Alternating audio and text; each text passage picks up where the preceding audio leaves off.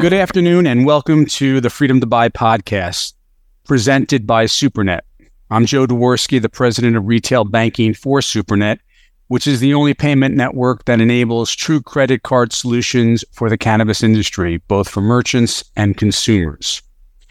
Each week, our podcast will take you behind the scenes of banking, finance, payments, and technology to help educate both businesses and listeners like yourself on how to make the most of your purchasing power in the world of credit. My next guest has been a pioneer in providing access to cannabis-friendly capital since two thousand nine in the form of loans and equipment leases to the cannabis industry. His reputation in bridging this gap for the cannabis industry has earned him the moniker, the Marijuana Money Man.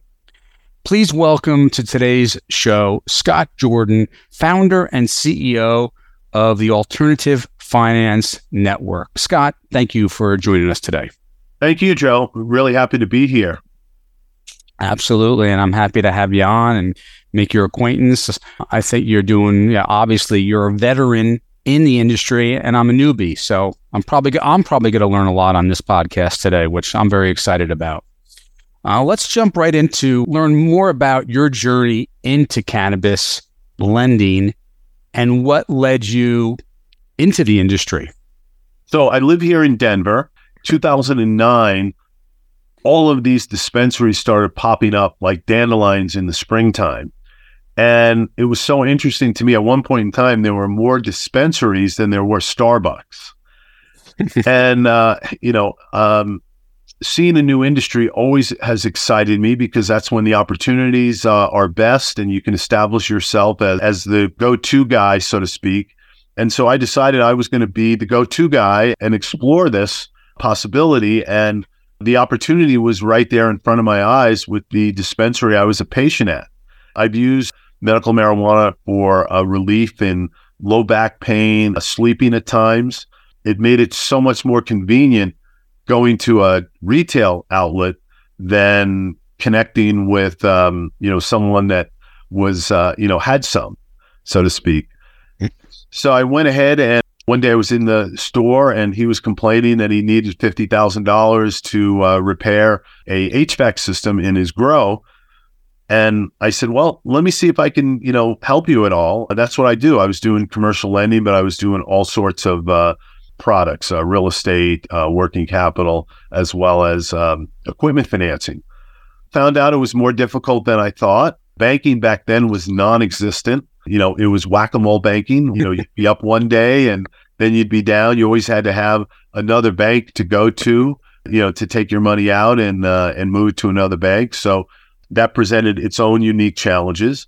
I did a few loans, but they were very difficult. And then in two thousand thirteen, I went to work for a leasing company that leased uh, equipment for businesses. And my phone started ringing off the hook because I got to be known as the money man because I'd go to the local, you know, me- municipality meeting. You know, all the owners were there trying to, you know, get their licenses, get approval for stores, do the other things they needed to do to establish, you know, their footprint. I went back to my bosses and I said, hey, we ought to take a look at this. There's a huge demand here. There's not competitors in the field yet. People will pay high rates to get money because there's no other money available other than, you know, hard money and high rates. Let's take a look at it. And they literally laughed me out of the room. They said, you're crazy. This is a fad. It's not going to last. And besides, you don't look good in orange nor in stripes. So, as you New Yorkers say, forget about it. I said, no, I don't think that's going to be the case here. I said, well, if I can find somebody to go ahead and fund these, you know, will you go ahead and, uh, you know, can we go ahead and accept uh, a fee for doing that? They said, of course, but we don't think you're going to, you know, be able to do anything with that. So, of course, being from New York, I took it on as a challenge and I uh, said, hey, I'm going to go ahead and, and figure this out. I started, you know, knocking on uh, lenders' doors that I had dealt with for years. And uh, sure enough, uh, you know, started to find lenders and borrowers were easy, um, you know, back in the day because there was very few people competing in that section of the industry. So that's kind of the short version of the long story of how I got started. I understand, you know, from my due diligence that you're focusing on lending into cannabis versus providing equity capital, you know, debt versus the equity. Can you share with our listeners why you only provide debt versus getting some potential upside with equity or some sort of a hybrid loan? Well, we are not licensed, you know, to raise equity. And so that's why I don't compete in that area. I may refer, if I find an equity deal, I usually will refer it to um, one of my, uh, you know, colleagues in the industry that uh, does raise equity. And in terms of the the debt component, you mentioned in the uh, the opener question that the rates, uh, because there are not a lot of participants in the market willing to lend into cannabis, you can get, you know, very attractive, uh, you know, margins, if you will. Have you seen that those margins compress since two thousand nine, given the evolution of the market and the number of banks that are now participating in cannabis? The rate hikes, you know, that have been going on for the last thirteen, fourteen months, I would say yes, a little bit, but there's still way more demand for uh, loans than there are lenders out there. And And also, it's the risk factor as well that you've got to, you know, calculate in. Uh, we've seen some of the public companies that are lending in the industry, you know, announcing uh, defaults and, you know, other adverse actions. We've seen companies like Bespoke that have gone out of business um, because they were unable to manage the risk of non-payment. You know, no margin can make up for non-payment, uh, you know, of a loan. It was all guesswork at that point in time, you know, when they, uh, you know, came into the marketplace, and asset value in some cases uh, has deteriorated, or I think has been a little bit overvalued, you know, particularly people that value, you know, th- when you were looking at real estate, you a lot of times get an appraisal with two values. You'd get the uh, as is commercial value, and then you'd get a cannabis value that was twenty to thirty-five percent higher, which I don't think was actually justified uh, because if you have to come in and uh, take over that property, cannabis is unique in that you've got a lot of small rooms and you've got to tear out all of that infrastructure in order to make it a warehouse again when it's indoors. I think that's really been the issue there. It's a high-risk business. Uh, you know, as we're finding, uh, you know, people are... a lot of times they're not able to survive, and the tax situation is just uh, crippling. So I'm anxious to see with this latest news, you know, as of August thirty-first of twenty twenty-three, mm-hmm. the potential descheduling. I think uh, it'll be interesting to see how that plays out and what kind of potential relief that would give to the burdensome and onerous situation of two eighty E. That was yeah, never designed for this industry. It was designed for illegal cocaine importation, not right. legal cannabis businesses that are state licensed, paying taxes, employing people, providing medicine for those that need it. It just is uh, patently unfair. No, I agree. And it's going to be interesting to see, you know, with the news yesterday, how this moves along. Is it going to be fast track, or is it going to, you know, is it going to slow down? That's the big question, because we know at the end of last year, you know, there was a lot of um, hoopla and, and excitement about safe banking getting done by the end of last year, and that didn't happen. So it's going to be interesting over the next, you know, several weeks and months to see how uh, how this moves along. Taxes are a lot. It, there are thirty-nine states now that have some form of, you know, cannabis legalization, if you will. But I mean, the taxes in each state. I mean, I you know, it's can be there's no there's no consistency. Okay. Do you see that, you know, getting, you know, leveled out if this does get rescheduled? Do you see more federal level, but even though it's on a state level, but more balancing of the uh, the tax ramifications for these dispensaries and, and businesses?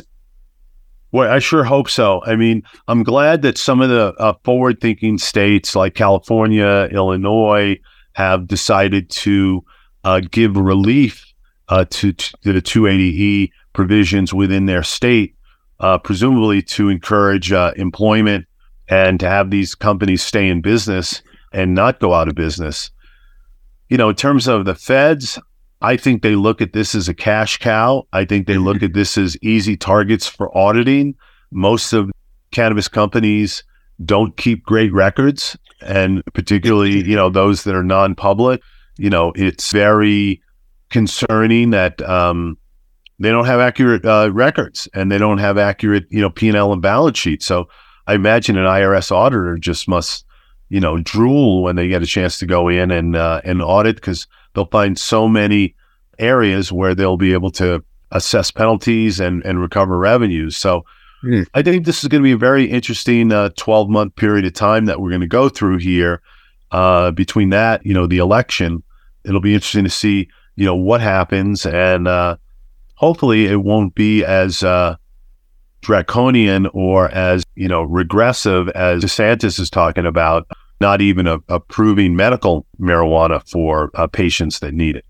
Right. Yeah, it's going to be interesting to see how, how that evolves as the campaigns continue. I just wanted to clarify and understand the source of the funds for these loans are that you're you know, able to facilitate.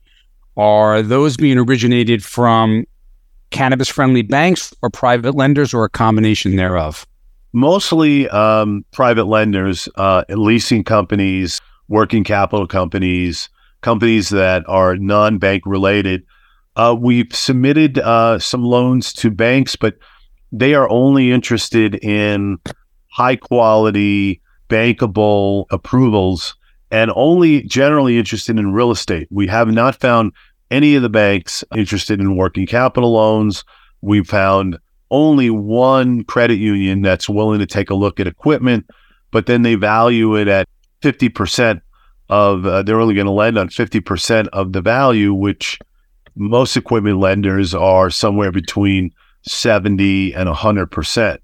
So uh, although the rate is attractive, the leverage is not. And the banks have, you know, purposely done that to stay conservative. Most of them also will not allow Uh, an owner-occupied real estate loan. They only will do it if it's a landlord-tenant situation.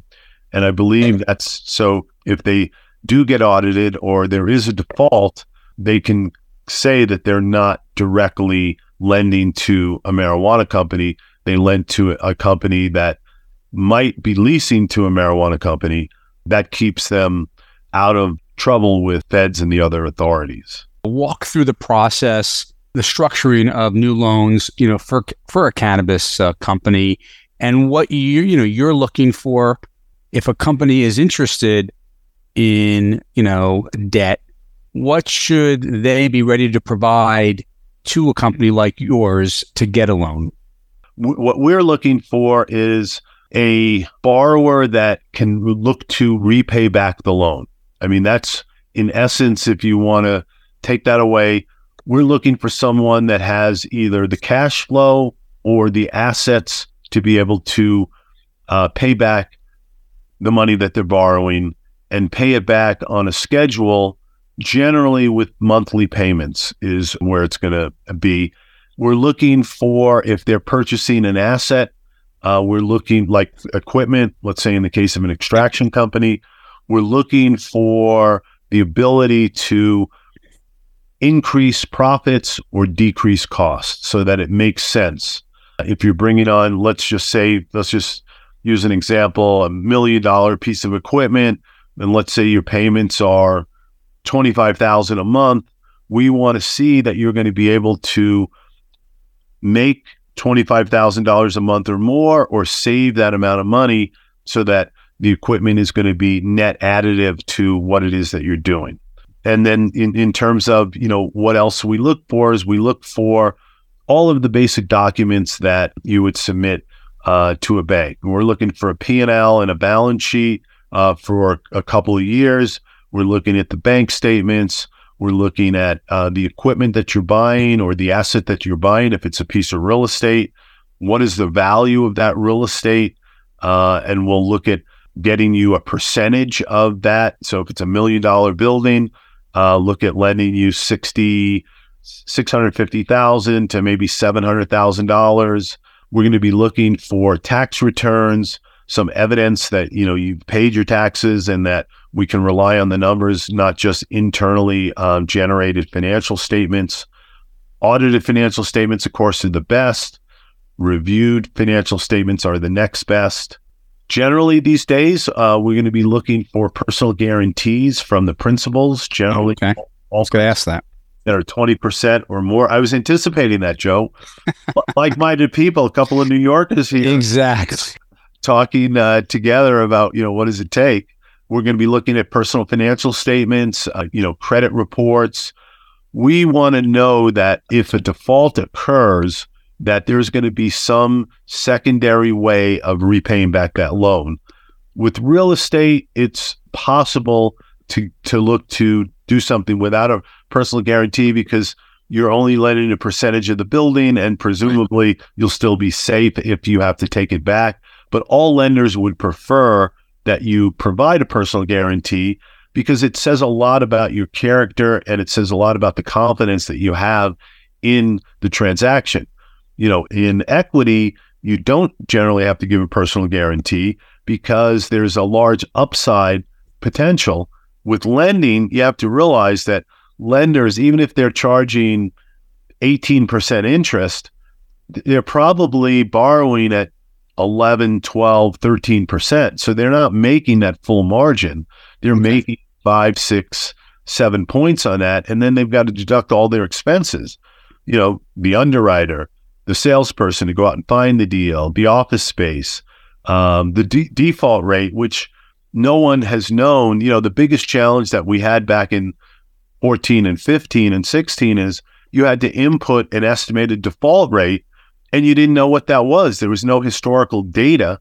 So you were basically taking a chance and estimating maybe that it would be three or four percent. I've heard. What has it been since since, since yeah. you've been doing this? What is what has that default rate actually, um, you know, materialized at? Yeah, thank goodness I've only had one default in the fifty-five loans that I've done.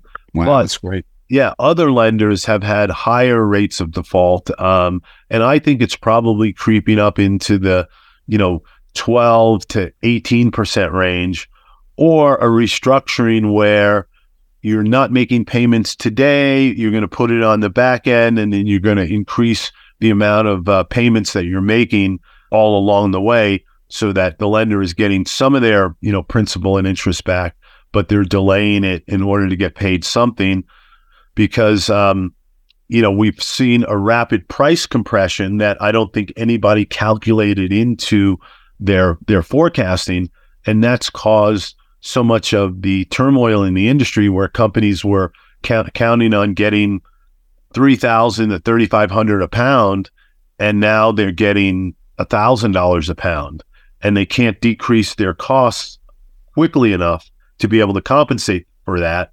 And even though growing has gotten more efficient, that's just a huge, you know, price decline. And it's either sell at one thousand a pound or let it stack up in your warehouse and go bad. Obviously, it sounds like you're well below the industry average.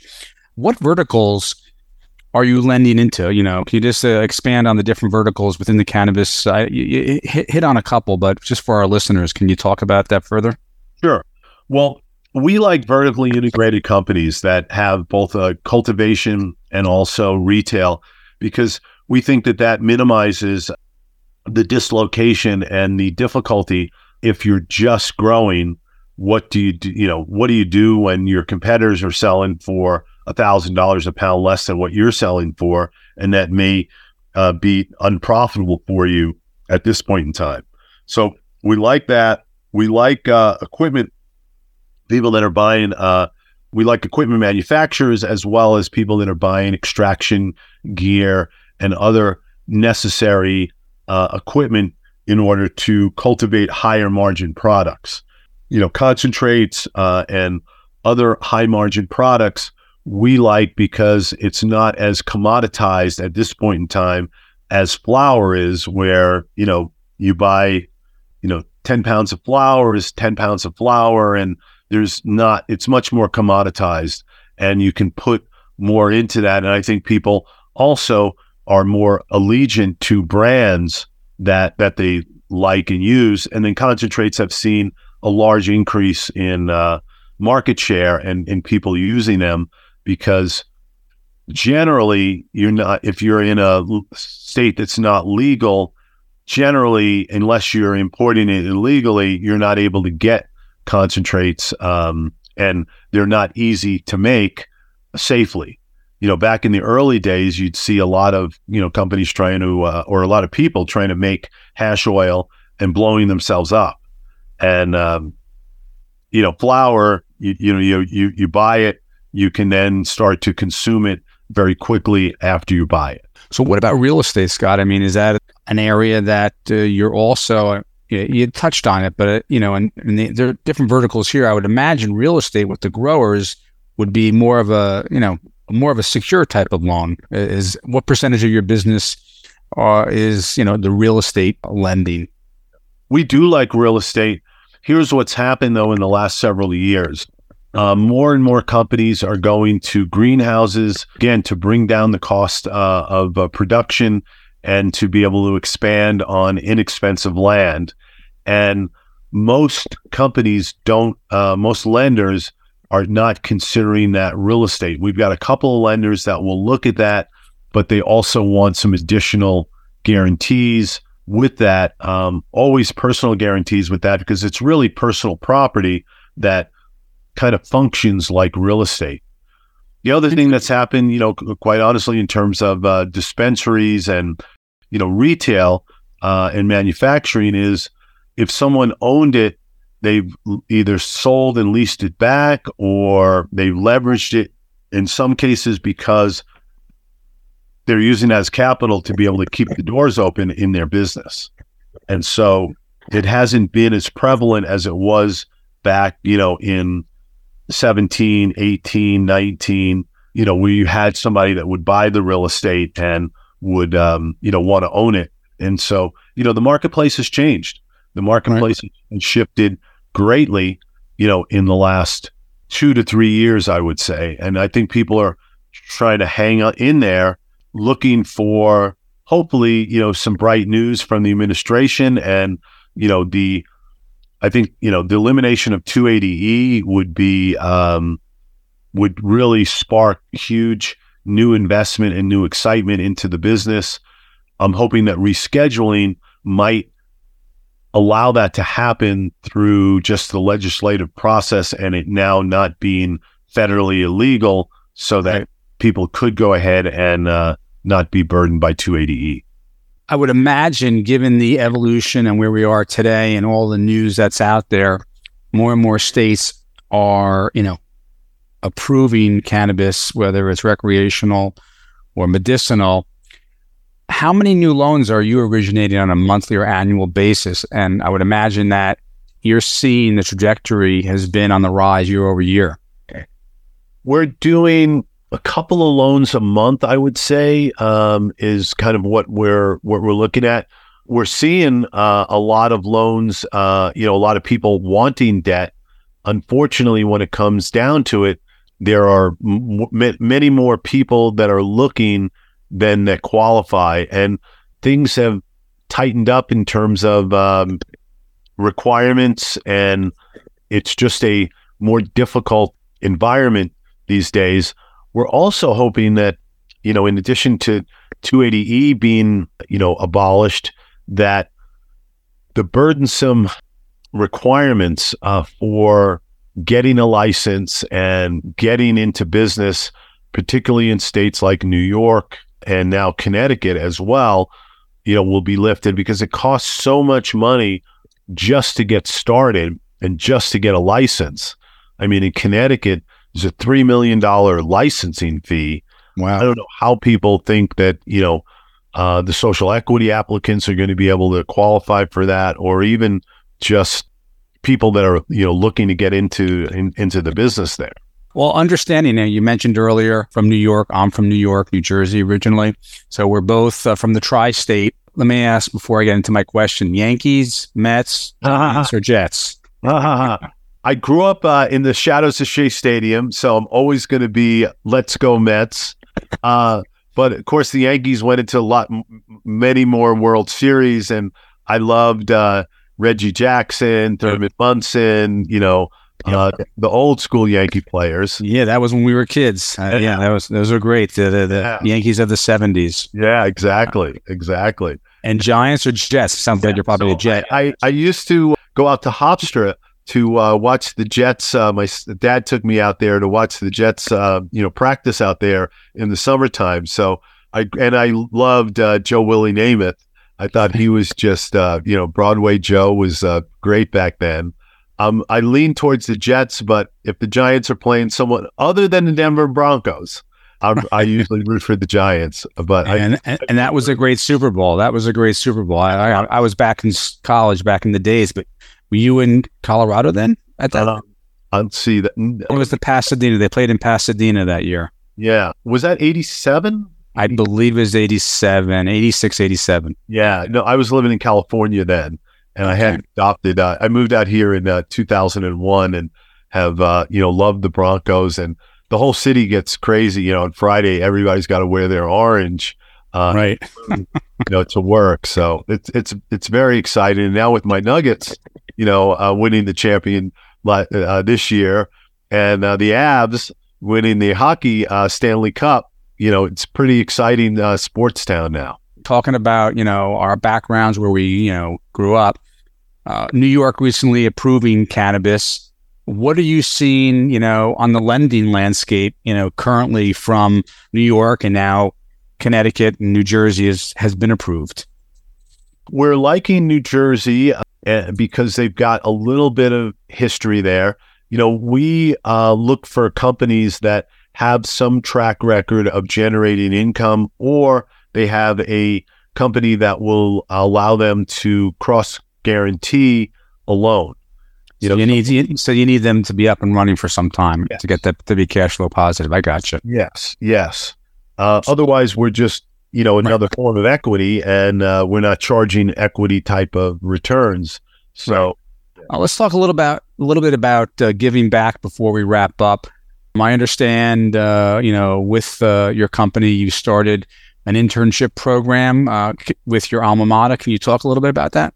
I went to Babson College, and uh, the way that the internship program got started was uh, I had a woman uh, approach me on LinkedIn saying that she had read about me and she was interested in the cannabis industry and would I be interested in having her as an intern? And at first I said, thank you, but no thank you. You know, I'm, I'm uh, busy enough as it is. And then I thought about it and I thought, you know what? If she's aggressive enough to seek me out, I ought to take a chance and see what she, um, you know, what she could offer and what that would be like bringing on an intern, because it, it's quite fun at my, you know, stage in life to, you know, mentor and help younger people make career decisions. And particularly one in cannabis where you don't have a lot of the big companies that, you know, you would in a C P G business or, you know, in a retail business, you know, where you don't have the structure there in order to do that. So I changed my mind. I brought her on, paid her. I didn't want her to do an unpaid internship. And she was great, did a really nice job. Um, uh, I took her to a couple of shows, took her to uh, Las Vegas, and that, of course, was mind-blowing, the uh, big M J BizCon that they have uh, in November every year, you know, thirteen hundred yep. booths, you know, I don't know, two hundred fifty thousand square feet, you know, it's... It's, it's crazy. You know, think about, you know, this little, this, you know, new industry has all these huge, you know, colorful exhibit booths, and and it was great. And, uh, and so I decided to extend that to Babson. I was uh, actually back for college reunion, and I thought, you know, let me see what the interest is there.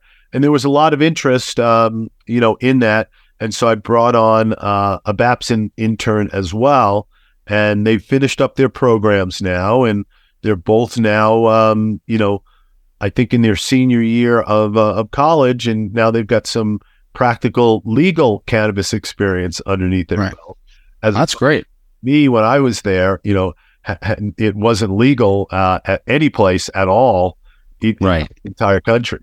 Mentoring these interns. I mean, yeah. that's the best way to learn, is through osmosis from people who have been successful in their respective industries. And that, you know, that mentoring uh, component is so so critical to uh, to the success of so many. Uh, that is a great uh, great story. Uh, well, Scott, I really appreciate your time today. I mean, this has been terrific. I've learned, you know, a lot, and I have a wealth of knowledge, you know, based on our thirty minute conversation. And I look, you know, forward to learning more about what you're doing in this space. For our listeners out there that also want to learn more, how can they reach out to you, whether, you know, it's a, a business or, you know, funding source? How can they reach out, make contact with yourself? Probably the two best ways are either look me up on LinkedIn, uh, Scott Jordan, J O R D A N, and you can put in Denver. I'll come up. There's a l- more famous Scott Jordan that was on uh, Shark Tank. He usually comes up first in the search rankings because uh, he spent a lot of money on his uh, S E O and, and social media. Or my website, uh, which is uh, alternative finance network dot com, alternative finance network dot com. And send me an email. Would love to uh, to chat with either lenders that are looking to place capital or borrowers that are looking to obtain capital. You know, it's out there. It's um, it can be obtained. You just have to go about it in the right way, in a way that it's going to uh, be in alignment with what a lender wants. And then my suggestion would be, we put out some pieces on social media about documents that are needed, twelve steps in the program, or, you know, how to go ahead and uh, and get your loan, uh, the twelve steps that you need to do. Take a look at that, gather the documents, have a complete package when you come to a lender, and then let's see what we can do.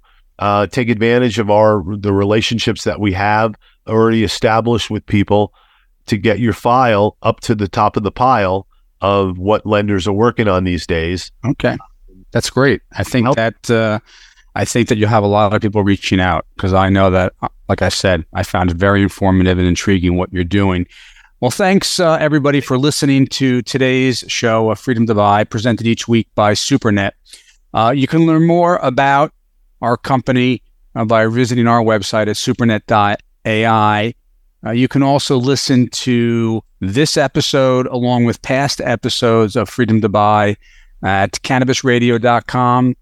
Uh, you can also find us on Apple Podcasts, Amazon Music, Spotify, and Google Podcasts. Please join us next week, and we look forward to uh, you know talking to you then. Have a great day, everybody.